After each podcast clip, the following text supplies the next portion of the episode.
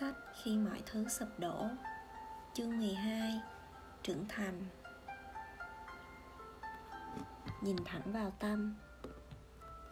Trong phòng làm việc của mình, tôi có treo một cuộn thư pháp Nhật Bản và một bức vẽ vị thiền sư Bồ Đề Đạt Ma.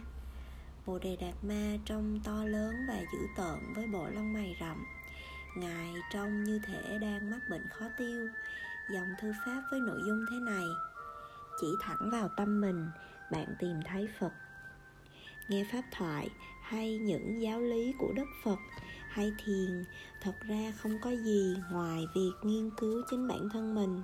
Dù chúng ta đang ăn, đang làm việc, hoặc ngồi thiền, hoặc lắng nghe, hoặc nói chuyện, toàn bộ lý do chúng ta ở đây trong thế giới này chẳng gì hơn là nghiên cứu bản thân mình. Thật sự, người ta thường nói rằng nghiên cứu về bản thân cho chúng ta toàn bộ sách vở mà chúng ta cần. Có lẽ mục đích của những bài pháp thoại hay những sách vở chỉ là để khuyến khích chúng ta hiểu một bài học đơn giản rằng toàn bộ những tri thức về cách chúng ta tự khiến mình đau khổ và toàn bộ tri thức chỉ ra bản tâm chúng ta vốn kỳ thú, bao la và đơn giản như thế nào, bao gồm sự hiểu biết về phiền não, về trí tuệ, về sự thật không mang tính nhị nguyên, và những điều này chỉ có thể tìm thấy trong kinh nghiệm của chính chúng ta. Tổ Bồ Đề Đạt Ma mang thiền tông từ Ấn Độ truyền sang Trung Hoa. Tổ nổi tiếng với sự nghiêm khắc và không khoan nhượng. Có một câu chuyện kể rằng vì liên tục ngủ gật trong thời gian ngồi thiền, ông cắt luôn mí mắt của mình. Khi vứt chúng xuống đất, chúng biến thành những cây chè, và rồi ông phát hiện ra mình chỉ cần uống nước chè để tỉnh táo. Tính tổ rất cương trực. Khi thầy đã muốn biết điều gì là sự thật, thầy sẽ bỏ ngoài tai tất cả những lời nói của người khác. Khám phá lớn nhất của ông là bằng cách nhìn trực diện vào tâm mình, chúng ta tìm thấy Phật, một kinh nghiệm hoàn toàn sáng tỏ về bản chất của vạn vật. Trong tất cả các tình huống, chúng ta có thể nhìn thấy sự thật chỉ đơn giản bằng cách nghiên cứu chính bản thân mình trong mọi ngóc ngách, trong mọi góc tối sáng, dù nó có âm u, rùng rợn, ghê tởm, lộng lẫy, ma quái, đáng sợ, vui thích, nhiệt huyết, bình yên hay phẫn nộ. Chúng ta chỉ nhìn chúng một cách trọn vẹn. Để có thể làm điều này đòi hỏi rất nhiều dũng khí, và thiền cho chúng ta một phương pháp. Khi tiếp cận Phật Pháp lần đầu, tôi đã cảm thấy cực kỳ nhẹ nhõm, biết rằng nơi đây không chỉ có giáo lý mà còn có cả kỹ thuật để tôi có thể khám phá và kiểm chứng giáo lý. Tôi đã được dạy ngay từ những ngày đầu rằng, giống như tổ Bồ Đề Đạt Ma, tôi phải tự mình tìm ra sự thật. Tuy nhiên, khi chúng ta ngồi xuống thiền và nhìn một cách chân thật vào tâm mình, nó lại có xu hướng trở thành một công việc chán nản và không có tương lai. Chúng ta có thể đánh mất tất cả sự tươi vui. Chúng ta ngồi với quyết tâm nghiệt ngã đi đến tận cùng của mớ hỗn độn hôi thối này. Sau một thời gian, khi người ta thực hành theo cách này, họ bắt đầu cảm thấy tội lỗi và muộn phiền đến mức tuyệt vọng. Rồi họ có thể tâm sự với người nào đó mà họ tin tưởng rằng, sao tôi đâu có thấy an lạc chỗ nào đâu. Chính vì vậy, cùng với việc nhìn rõ, có một thành phần quan trọng khác, đó chính là sự tử tế. Dường như rằng nếu không sáng suốt và thành thật, chúng ta không thể tiến bộ. Chúng ta chỉ mắc kẹt trong một vòng luẩn quẩn. Thế nhưng, thành thật mà không có tử tế thì sẽ khiến chúng ta thấy khắc nghiệt, và không chóng thì chày chúng ta sẽ cảm giác chua như ăn phải chanh. Chúng ta trở nên quá trầm tư, mặc tưởng và đánh mất tất cả sự hài lòng và biết ơn mà chúng ta đang có. Cái cảm giác phiền toái bởi chính bản thân, bởi cuộc sống và tập tánh của tất cả những người xung quanh trở nên không thể nào chịu nổi. Đó là lý do sự tử tế cần phải được nhấn mạnh rất nhiều. Đôi khi sự tử tế được diễn đạt như là tình yêu thương, đánh thức tình yêu thương của bạn.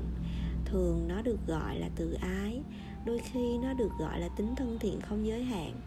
Tuy nhiên, về cơ bản, tử tế là một cách thực tế và đời thường để diễn tả thành phần quan trọng giúp cân bằng toàn bộ bức tranh và giúp chúng ta kết nối với niềm an lạc vô điều kiện.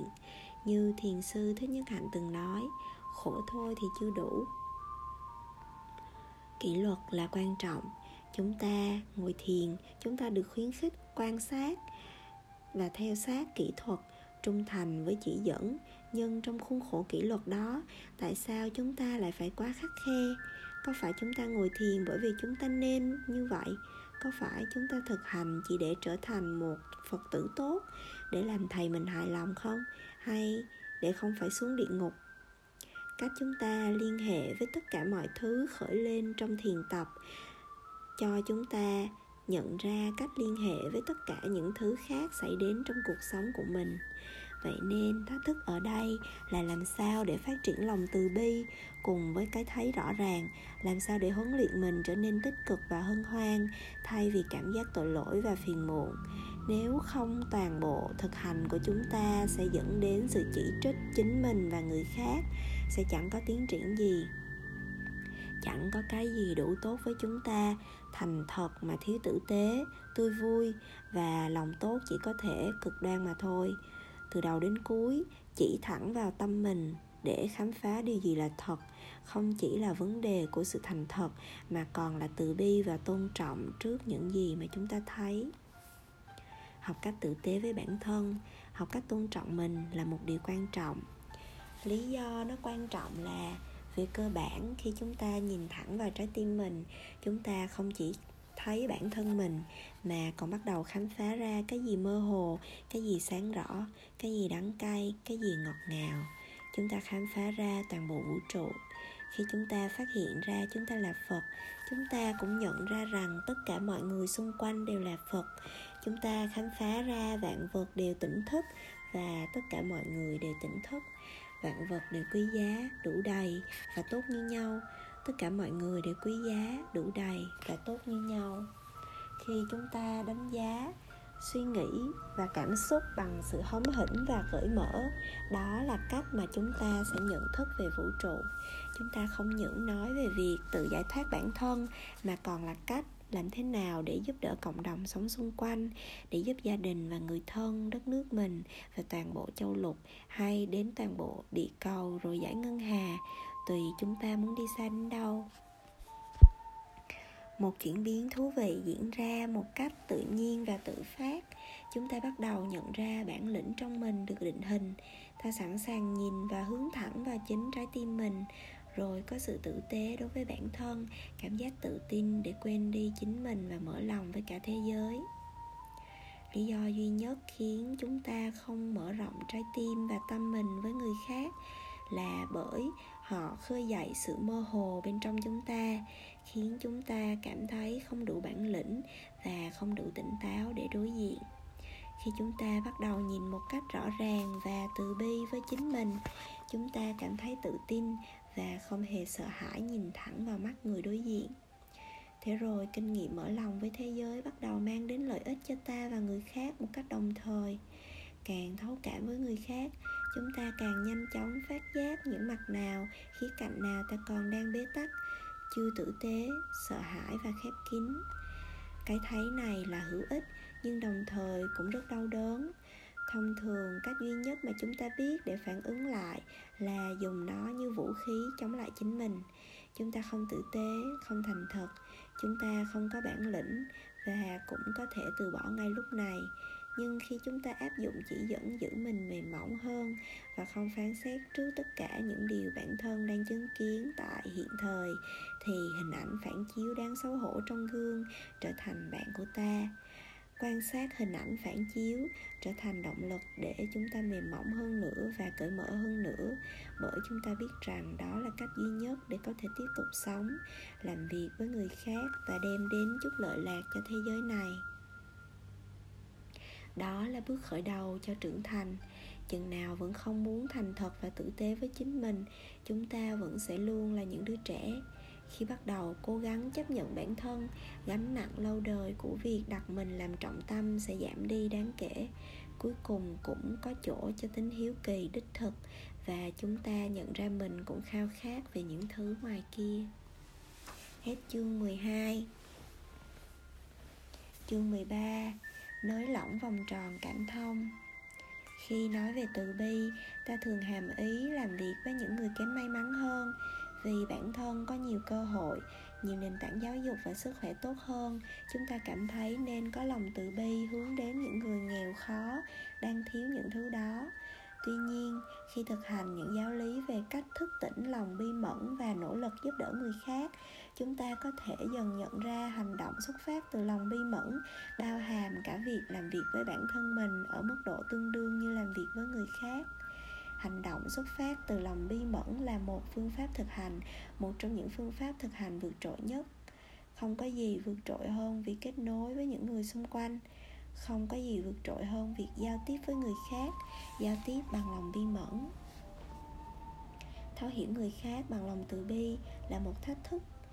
Thực sự giao tiếp bằng trái tim và thực sự có mặt ở đó, cùng với người khác, con cái, vợ chồng, cha mẹ, khách hàng, bệnh nhân hay một phụ nữ vô gia cư nào đó trên đường phố.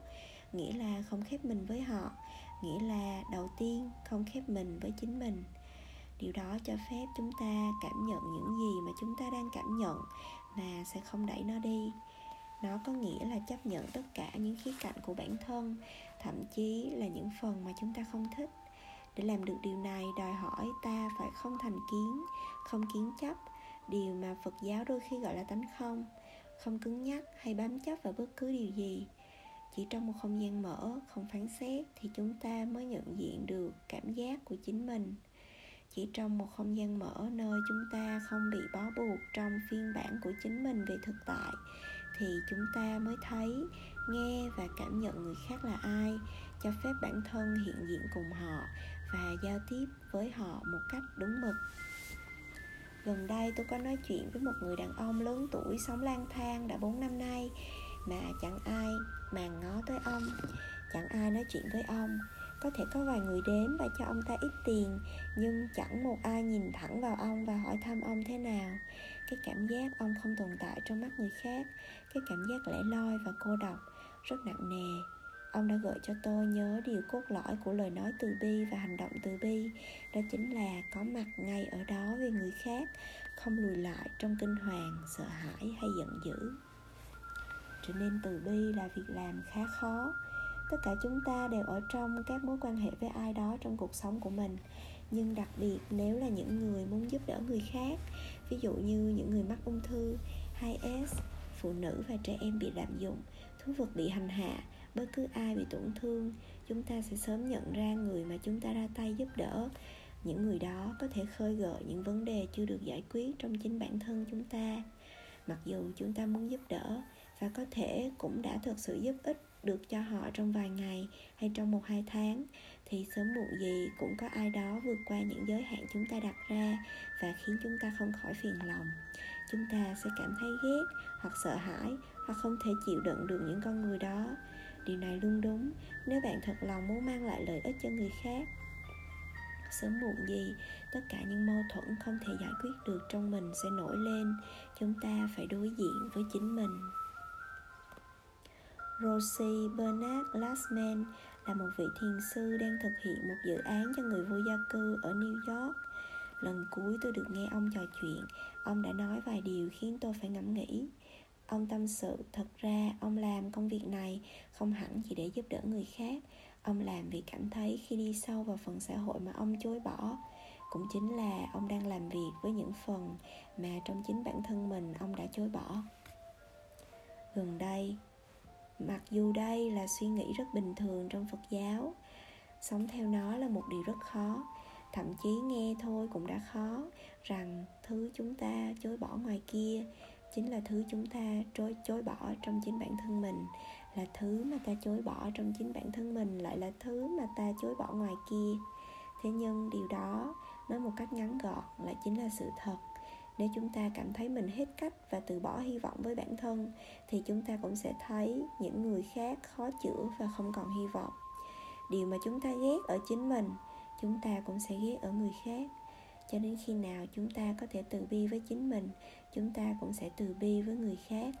Phát triển lòng bi mẫn bắt đầu và kết thúc từ việc phát triển lòng bi mẫn trước những phần không mong muốn trong chính bản thân mình. Tất cả những điểm không hoàn hảo mà chính chúng ta thậm chí không muốn nhìn vào. Từ bi không phải là một kiểu dự án phát triển bản thân hay lý tưởng nào mà chúng ta cần hướng tới cả.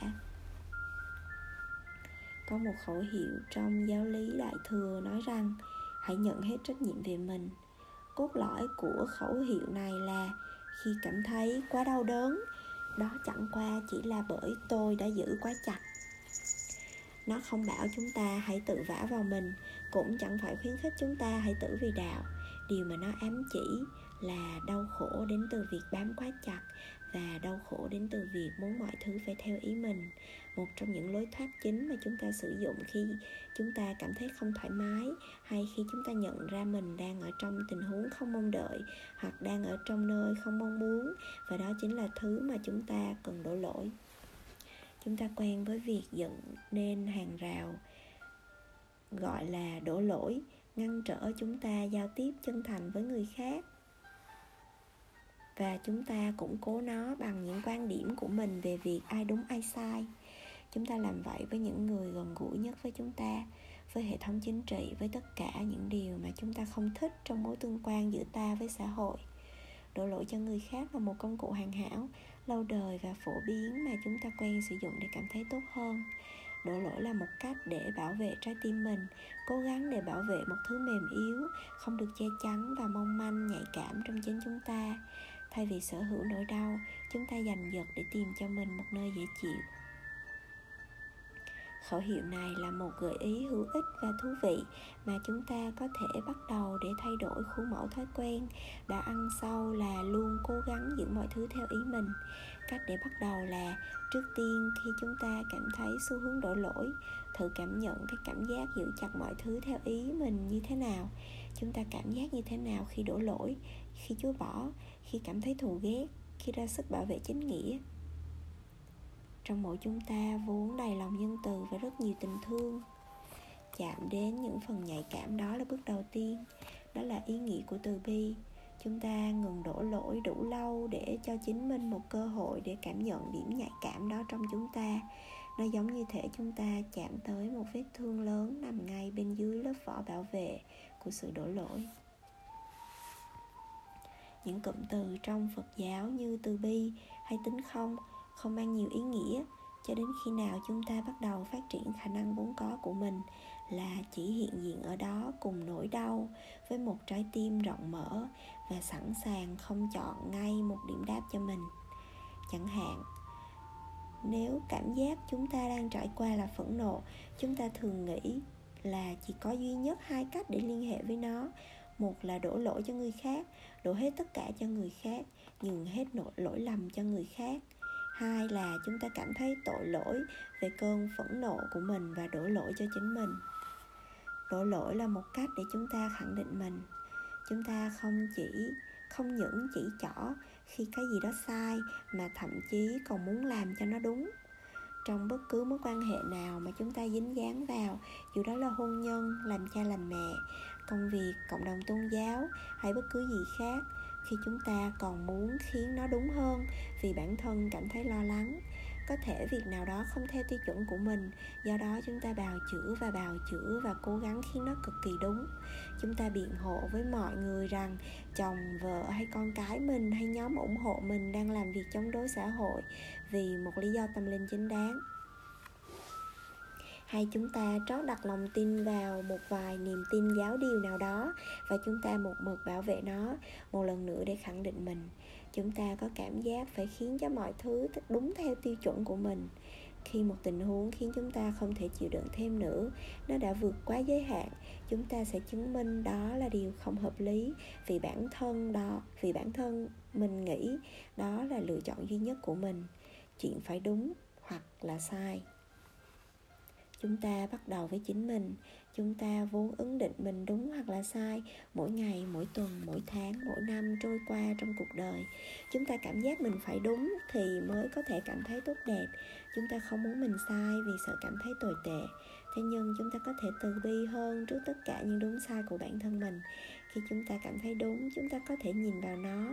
Cảm thấy đúng có thể mang lại cảm giác tốt đẹp và cứ cho là chúng ta hoàn toàn chắc mình đúng như thế nào và tất cả mọi người đều đồng tình với chúng ta ra sao. Nhưng giả như có một người nào đó không đồng tình với ta thì sao? Thì điều gì sẽ xảy ra? Chúng ta có giận dữ hay hằn học không? Nếu chúng ta quan sát những thời điểm giận dữ hay hằn học, chúng ta có thể thấy đó chính là nơi cuộc chiến bắt đầu. Đây là nguồn gốc cho những cuộc bạo loạn. Cảm giác chúng ta phải đúng, cảm thấy bị bỏ rơi và cần phải tranh đấu bảo vệ lẽ phải khi ai đó phản đối mình. Ngược lại, khi chúng ta cảm thấy mình sai, bị thuyết phục rằng mình sai, cảm thấy chắc thực rằng mình sai, cảm thấy chúng ta cũng có thể quan sát nó. Toàn bộ những xử trí đúng sai khiến chúng ta thu nhỏ thế giới của mình lại.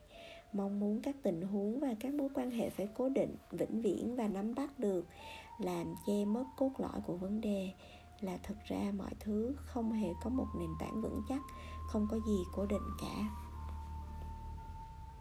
Thay vì áp đặt người khác hoặc đúng hoặc sai, hay đóng khung mình trong khuôn khổ đúng sai, vẫn còn con đường trung đạo, một con đường đầy sức mạnh. Chúng ta có thể coi nó như việc ngồi trên lưỡi dao, không rơi sang phải cũng không rơi sang trái. Trung đạo mang ý không bám quá chặt vào phiên bản của chính mình. Nó mang ý giữ trái tim và tâm mình rộng mở đủ lâu để chơi đùa cùng ý nghĩ rằng khi chúng ta cố thuyết phục chuyện là sai, chúng ta làm điều đó với mong muốn giữ lấy quan điểm hay sự an toàn. Cũng y vậy, khi chúng ta cố thuyết phục chuyện là đúng, chúng ta đang cố gắng giữ lấy quan điểm hay sự an toàn của mình. Trái tim và tâm chúng ta liệu có thể đủ lớn chỉ để treo mình lững lơ trong cái không gian đó, nơi chúng ta hoàn toàn không chắc chắn rằng ai đúng ai sai? Liệu chúng ta có thể bước vào một căn phòng cùng người khác mà không có lịch trình công việc, không biết phải nói gì không? Liệu chúng ta có thể nhìn, nghe và cảm nhận về người khác như đúng con người họ? Và đây là phương pháp thực hành rất lợi hại, vì khi chúng ta sẽ thấy mình liên tục chạy quanh, cố gắng để cảm thấy an toàn trở lại, để khiến chính chúng ta hoặc họ hoặc đúng hoặc sai. Thế nhưng giao tiếp chân thực chỉ có thể xảy ra trong không gian rộng mở đó. Dù đó là chính chúng ta, những người thân yêu, sếp, con cái hay tình hình chính trị, nó đòi hỏi chúng ta phải liều lĩnh hơn và thực tế hơn để không đẩy ai ra khỏi trái tim mình và không biến bất cứ ai thành kẻ thù. Nếu chúng ta bắt đầu sống như vậy, chúng ta sẽ phát hiện chúng ta thực sự không còn có thể gán cho bất cứ thứ gì hoặc đúng hoặc sai hoàn toàn nữa, vì mọi thứ khó nắm bắt và khó bững cờ hơn nhiều. Tất cả mọi thứ đều mơ hồ, tất cả mọi thứ đều luôn chuyển dời và thay đổi, và có bao nhiêu người liên quan thì có bấy nhiêu cách nhìn khác nhau trên bất cứ một tình huống nào. Cố gắng tìm kiếm những điều tuyệt đối sai hay tuyệt đối đúng chỉ là một trò đùa mà chúng ta tạo ra cho mình để cảm thấy an toàn và dễ chịu. Điều này dẫn đến một vấn đề lớn hơn ẩn sâu bên dưới dành cho tất cả chúng ta. Vậy thì làm sao chúng ta có thể thay đổi được bất cứ điều gì? Và làm sao để thế giới này bớt đi thay vì nhiều hơn hận thù? Chúng ta có thể đặt vấn đề một cách khác, mang tính cá nhân hơn, rằng làm sao tôi có thể học cách giao tiếp với một người đã tổn thương tôi hay tổn thương người khác? Làm cách nào tôi có thể nói chuyện với người khác để thực sự mang lại những chuyển biến tích cực? Làm sao để việc giao tiếp tạo được không khí cởi mở hơn và để cả hai đều chạm vào được phần trí tuệ cơ bản mà tất cả chúng ta đều sẵn có? Trong tình huống dễ xảy ra xung đột, làm sao để trò chuyện mà không khiến đôi bên trở nên tức giận hay khó chịu hơn? Làm sao để giao tiếp bằng trái tim và giúp vấn đề được giải tỏa? Làm sao để giao tiếp khiến những thứ trong băng giá, bế tắc và khó chịu triền miên trở nên mềm mỏng hơn và một kiểu cảm thông chia sẻ có thể diễn ra? Câu trả lời về cách giao tiếp bắt đầu từ việc sẵn sàng cảm nhận những gì chúng ta đang trải qua, sẵn sàng có một mối quan hệ cảm thông với những khía cạnh khiến chúng ta cảm giác mình không xứng đáng để tồn tại trên thế giới này. Nếu chúng ta sẵn sàng sử dụng phương pháp thiền định để luyện tập chánh niệm, không chỉ với những cảm giác dễ chịu mà còn để quan sát những cảm giác đau đớn trông như thế nào, nếu thậm chí chúng ta thiết tha giữ mình tỉnh giác và đón nhận tất cả những cảm giác của mình để nhận diện và chấp nhận chúng một cách tốt nhất có thể trong mỗi khoảnh khắc, thì thay đổi tích cực sẽ bắt đầu diễn ra.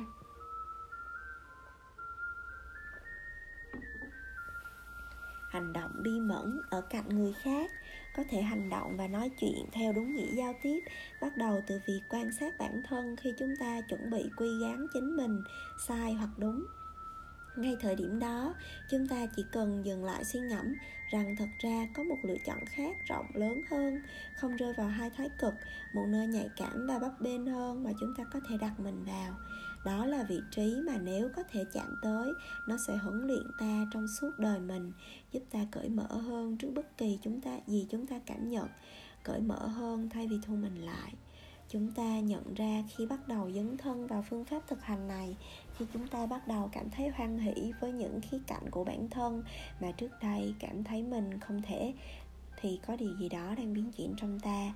Sẽ có những thay đổi vĩnh viễn xảy ra trong bản thân mình, những khuôn mẫu thói quen trở nên yếu ớt đi và chúng ta bắt đầu nhìn vào những gương mặt, lắng nghe giọng nói của những người mà chúng ta đang trò chuyện. Nếu chúng ta bắt đầu chạm đến bất cứ cảm giác nào chúng ta đang trải qua với sự tử tế, những lớp vỏ bảo vệ của chúng ta sẽ dần tan chảy và chúng ta sẽ thấy những khía cạnh cuộc sống trở nên dễ chịu hơn. Khi chúng ta học cách từ bi với chính mình, vòng tròn từ bi với những thứ và những người chúng ta tiếp xúc sẽ trở nên rộng hơn. Hết chương 13.